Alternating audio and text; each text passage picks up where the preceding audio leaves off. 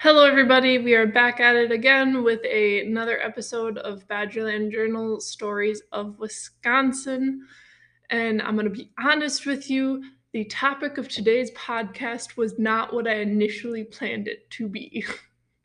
so I have a different episode, which I'm still going to do, that I started doing research on. And then I realized that I couldn't just stop at like the basic stuff. I wanted to dig deeper. So that one's getting like sidelined for a little bit. Instead, today we are going to talk about Death's Door Passage and how Door County, Wisconsin got its name.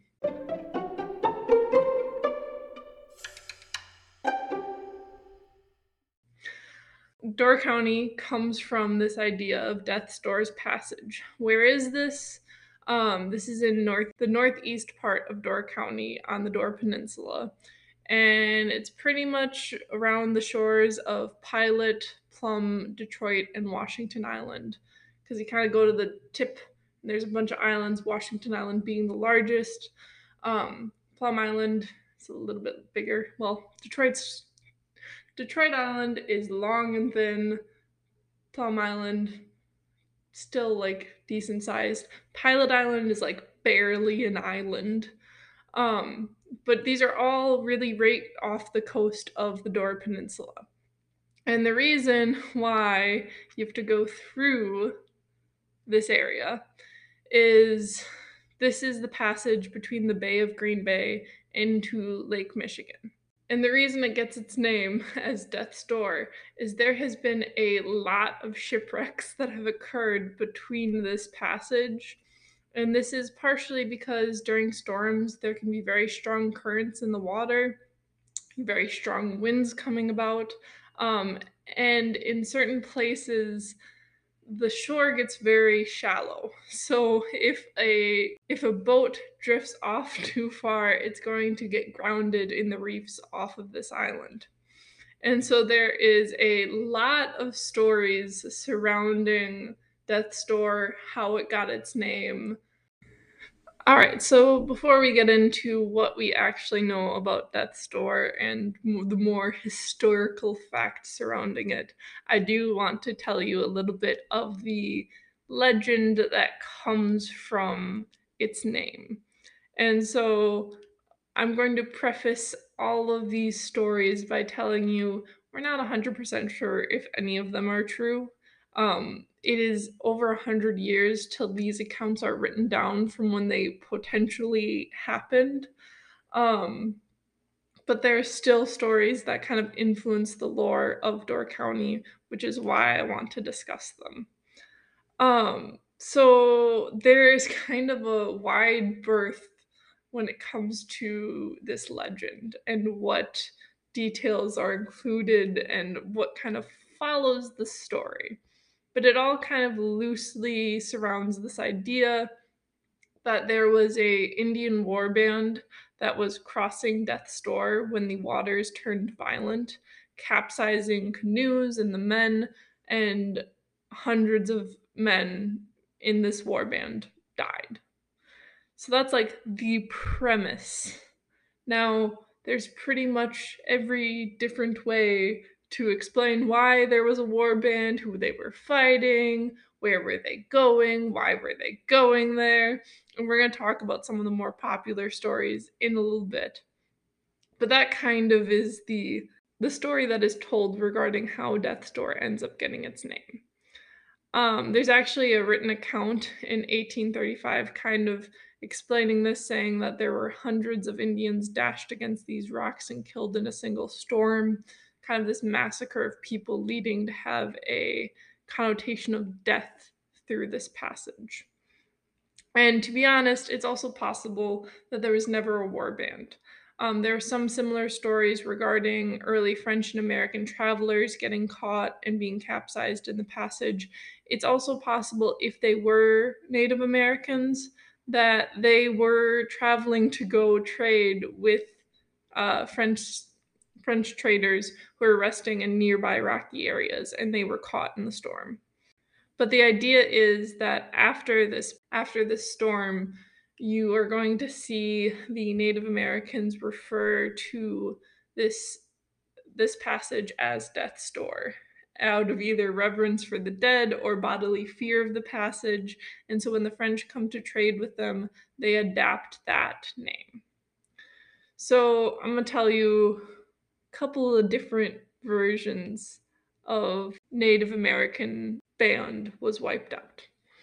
So the first version I'm going to talk about is printed in the History of Door County, Wisconsin in 1881, and it kind of follows the story saying that there was a disagreement between the Potawatomi and the the Potawatomi and the Chippewa. Um, the Potawatomi was operating out of Washington Island for their fishing. You know, they're using the different bays around the island, but they still laid claim to hunting ground on the mainland. And so they had issues with the Chippewa who were coming in and hunting on their land and they were not being scared off. Like nothing they were doing were getting rid of the Chippewa from their area. So the Potawatomi on the island, um, they gather their flotilla of birch bark canoes and they start to attempt to cross to the mainland under the cover of night. So they're trying to do a like night or a surprise attack. And then it is said that a white squall, so like a really bad, like windy storm, um, comes through and it turns over the canoes and drowns the men as they are trying to go to the mainland. So that's one story that the Potawatomi were upset over hunting rights, and so then they're going to the mainland when they are capsized. And that's the kind of the story that I'd heard, but I heard it was the Winnebago instead of the Chippewa, like when I was growing up. But again, this story has been told so many times over, I wouldn't be surprised if there's a hundred different variations with slightly different details. There's another story very similar in the history of Door County, Wisconsin, the country beautiful. So it's like the basic stories, except now you have the Winnebagos instead of the Chippewa. Um, but there's like a lot of exaggeration, and they definitely embellish some details. So again, you have the Potawatomis on Washington Island. However, it's the Winnebagos who want to drive the Potawatomi off of the island. And so they're planning attack, but the Potawatomi know what's happening. So then they're going to ha- plan a counterattack and they actually send spies to the mainland to let them know when they should land. And the spies are captured and tortured. And so the Winnebago use their own code against them and trick the Potawatomi into sailing right into rocky shores, killing Potawatomi warriors. But then, when the Winnebago, in an act of karma, try to cross the water, they too are capsized. So it's a very epic epic tale. Whether or not any of it is true, highly questionable.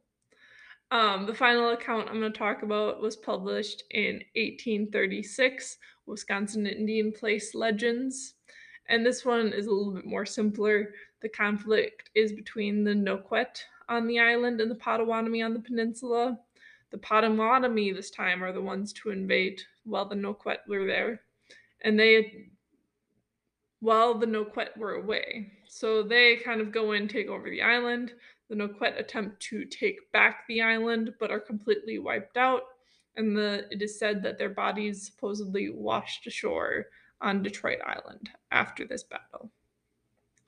So I'm gonna be honest, I think that maybe there is a sliver of truth within these legends, but I think a lot of the finer details are added to create a good story because that's really what we want is a good story, right?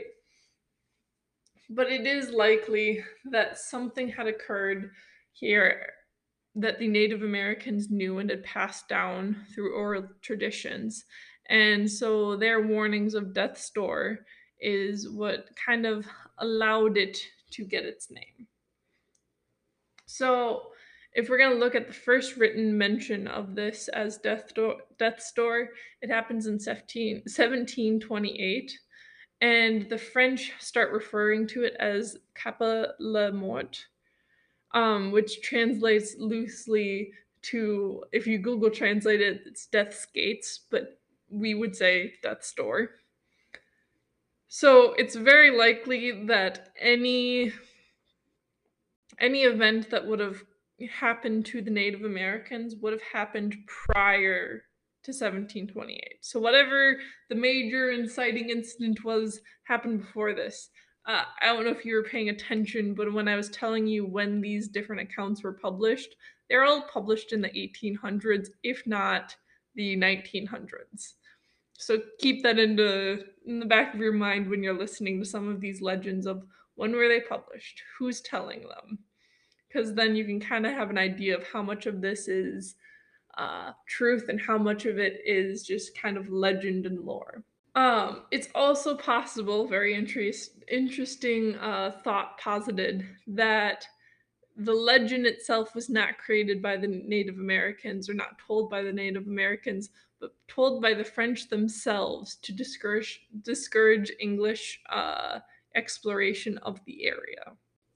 And in all likelihood, when we are hearing these stories, they have a mixture of influence from the Native Americans in the area, the French travelers, the American settlers.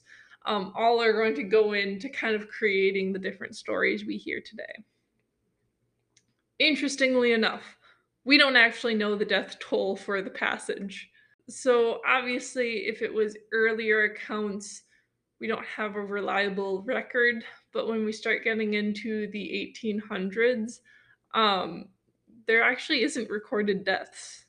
There are plenty of ship deaths, that ships that are taken down to the bottom of Lake Michigan. But interestingly, their crew often survives without problems.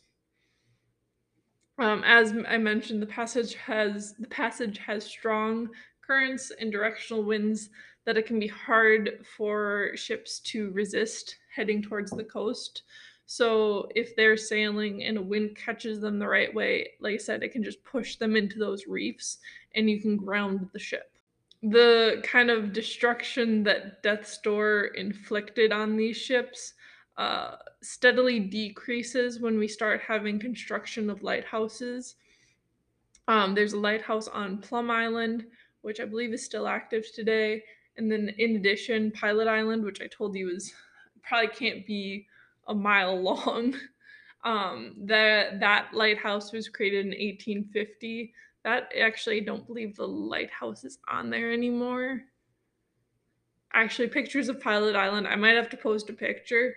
Um, so interestingly enough, there's a bird that has like basically toxic poop, and it killed all the vegetation on the island. So trees, bushes, grass. So it looks kind of a uh, spooky which I guess we're coming up on October, so get a little bit of your spooky season in. Um, but today, I think it's just a small island. I don't know if it has a working lighthouse or not. It might, because like lighthouses as we have know them today, it's not like you have a light keeper. It's more of like kind of a radio beacon that like connects with the ships to be like, hey, you're getting close to me. Um, not like the bright light that we think of uh, when we think of historical lighthouses. So we do know that 24 different boats, ships, schooners, vessels that 24 vessels were lost between 1837 and 1914. Nearby islands, bays, kind of different areas claimed 40 between 1830 and 1950 and hundreds of other vessels were stranded, foundered, wrecked, uh, but were able to be recovered before they sank. So basically, like they weren't going anywhere in that moment, but they were able to get another ship to come and get them out, bring them back to an area to be recovered, fixed, and can float again. Um, and actually, interestingly, so if you've ever been through Sturgeon Bay, well, interestingly, I mean, maybe if you're in Sturgeon Bay, you knew this. I've driven through Sturgeon Bay, I don't know how many times, and I wasn't aware this is why why this had occurred. But you cross, um, going through Sturgeon Bay, you cross over a bridge. There's kind of like a river or a canal that goes through and cuts Sturgeon Bay in half. This is not a man made canal. This was made in 1881 specifically to allow boats to bypass Death's Door Passage. So, granted, as in 1850 ish, you have people who are building lighthouses, making it easier to travel through that passage. People just did not want to deal with Death's Door. They're like, nope, we're just going to go through the peninsula. So, like I said, they cut right through the Door Peninsula, through Sturgeon Bay, so you can just bypass that entirely. So, as I mentioned, no lives were actually lost during the 1800s. Um, and this isn't just due to, oh, it's not that dangerous. There was a concerted effort by locals, passing ships, light people who working in the lighthouse and other light saving services to make sure that there was people around to help these ships should they, you know, get get into trouble. A little bit more Door County history for you. Um, Bailey's Harbor is actually discovered in 1848 by Captain Justice Bailey, who found the harbor when he needed to pull in safely um, out of a storm from Death's Door Passage. He's like, nope, I know the legends. I'm not going through there. And he's like, oh, look at this. There's a nice little harbor. I'll name this Bailey's Harbor. but in the fall of 1872, over a hundred vessels were stranded or damaged in the passage. So that must have been a real bad year for sailing through Death's Door. Must have been pretty stormy, pretty windy. Um, and then there are, which I'll talk about. There's three ships specifically I'll get into, but there's also a mention of the Maria Hilliard, which was reported being wrecked somewhere near Plum Island, Death's Door in 1856. It's one of the earliest recorded ships to sink in the passage, and the site of the sinking is unknown which I don't know if the boat crashed, the men were in the water and they were rescued, but they couldn't really find their way back. A lot of these are occurring at night when visibility is low. Um, but there's also unknown casualties. I'm a little confused how that works. Like, how do you know a ship is sank if you don't have people to confirm, like, hey, I was on the ship, it sank? Or alternatively, how can there not be casualties if you know that a ship just disappeared and then the crew disappeared too? Like you'd assume there's casualties. Maybe, maybe. Anyways, but that's one of the earliest ones to to sink in the passage. But I'm going to talk about now what I like to call the Pilot Island Graveyard. So this is one I've mentioned a couple times. It can't be more than a mile long. It's a tiny freaking island. But it has its own like ship graveyard. That's what I'm going to call it. So this all starts with the ship named the Forest. And this was a schooner. So if you it by the way, if you really like shipwreck stories and sailing stories in Lake Michigan. I have two episodes. I have one on the Christmas tree ship, and I have another one on Dan Seavey, who would have been the pirate of the Great Lakes. You can go check those out. But if you remember, like a schooner is a relatively like it's a smaller ship, but it's usually carrying cargo. Okay, so I know you guys don't know this because I just edited this a bunch of times to make it seem real smooth. This is like the fourth time I've tried to explain this. Do you ever have that thing where you try to read your notes and you're like, wait, this doesn't make sense? But then like you have to go back and like read everything. You're like, oh. Anyways, so what happens with the forest is this ship is sailing through Death's Door Passage on October 28th, 1891. And so it's from Chicago going to the Garden Bay in Lake Mich or up in northern Michigan. And it gets pushed into kind of the outer reef around the island. Luckily, the lighthouse keeper on Pilot Island saw that the ship got stranded. He goes out and he rescues the cabin, captain of the ship along with four crew members. And while they're there, the cabin of the forest, so as they've gotten them off, they watch as the cabin of the forest, so you know where the crew is staying, gets completely swept away by the storm. And pieces of the vessel are broken up. And so only pieces could actually be salvaged. But the reason I got confused is there's also articles from the time talking about how the owner of the ship kept coming up to Door County to try and get a ship to carry the slabs that this schooner was carrying, the Forest was carrying, um, take that away and bring that to Michigan. I'm sure A, to try and regain some of his profits, but then B, he was trying to get the Forest afloat. So I don't know if just because the cabin was gone, maybe the ship was still relatively intact. But eventually another storm came in, pretty much decimated that hope. And we will see that that a lot of these ships, they're like, well, maybe we can salvage it once the storm is done. And then Death's Door like, nah, that's mine. So that's the story of the forest. This occurs in 1891, and we're gonna have uh, two years later is when we are going to see the next two ships that join this Pilot Island graveyard. So, fall of 1892 was a very stormy season in Lake Michigan. There was multiple ships that got grounded during this. And the J.E. Gilmore was traveling to Elk Rapid, Michigan, and they were doing this without cargo. So they were traveling probably to go pick cargo up, but the lack of cargo makes their ship very light. And as I mentioned, Lake Michigan, especially this passage, the winds can be very strong. So that's going to come into play in just a minute.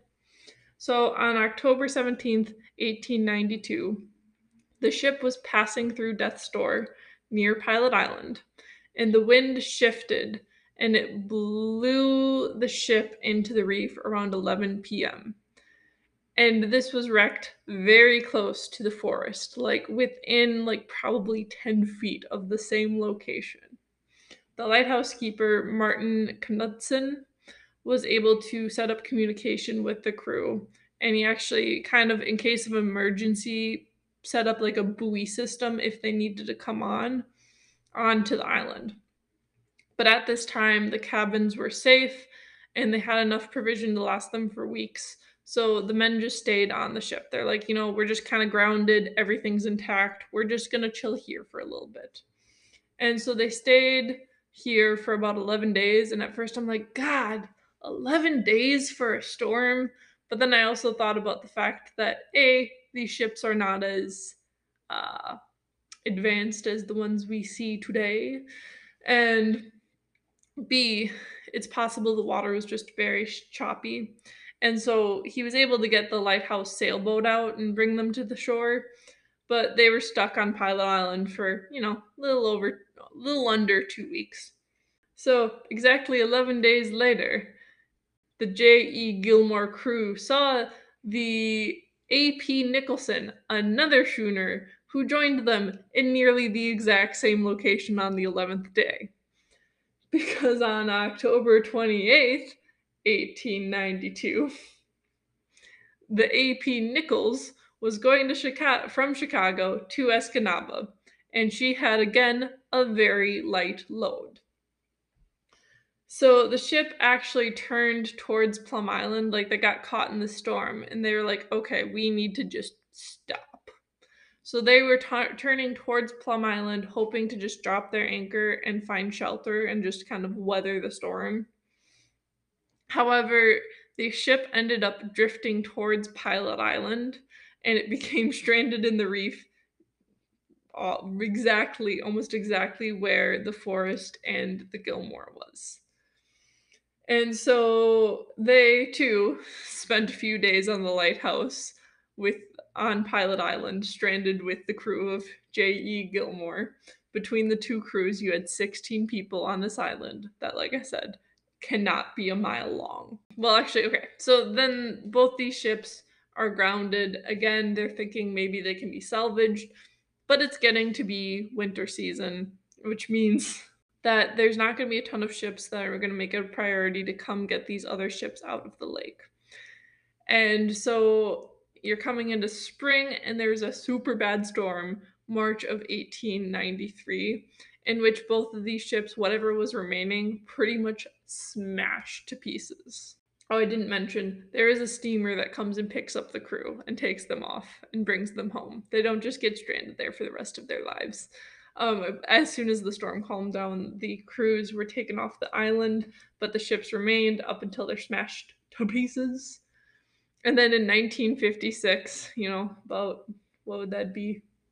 63 years later, you're going to see the first like divers visiting this ship cemetery and a quote is The ghostly remains of the Gilmore and the Nichols today lie strewn down a sand and cobblestone incline about 300 feet west of Pilot Island's boat dock. That is the story of kind of Death's Door, which, like I said, we don't actually know if it was really that deadly of a passage. We have lore that there was a war band wiped out. But that we know of, we actually don't have any deaths that we can specifically attribute to Death's Door. And people safely travel it today. My family goes up to Washington Island on vacation sometimes. We have taken the ferry countless times. Although there has been a few times like we go hunting up there and I remember there was a time we went to leave the island and we're like, "Oh, we're just going to go home tonight, whatever." We get to the ferry dock and they're like, "Yep, we're not running the ferries. So there does come a point where even the ferry dock who knows how to navigate Death's Door goes, nope, nope, we're not doing it. But I also know I had to call my parents and verify this. But so normally, so normally the ferry route kind of just travels around the west side of Plum Island.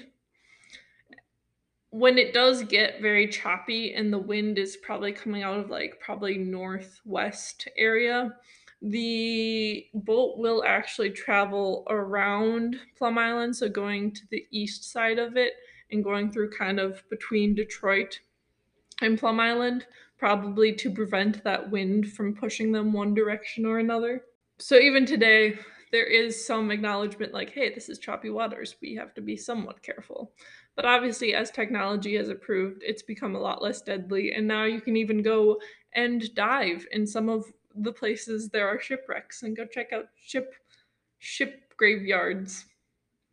But I also want you to know, you know how how the internet is always listening to you and like I don't know, but like you say something and then it shows up in like an ad or something.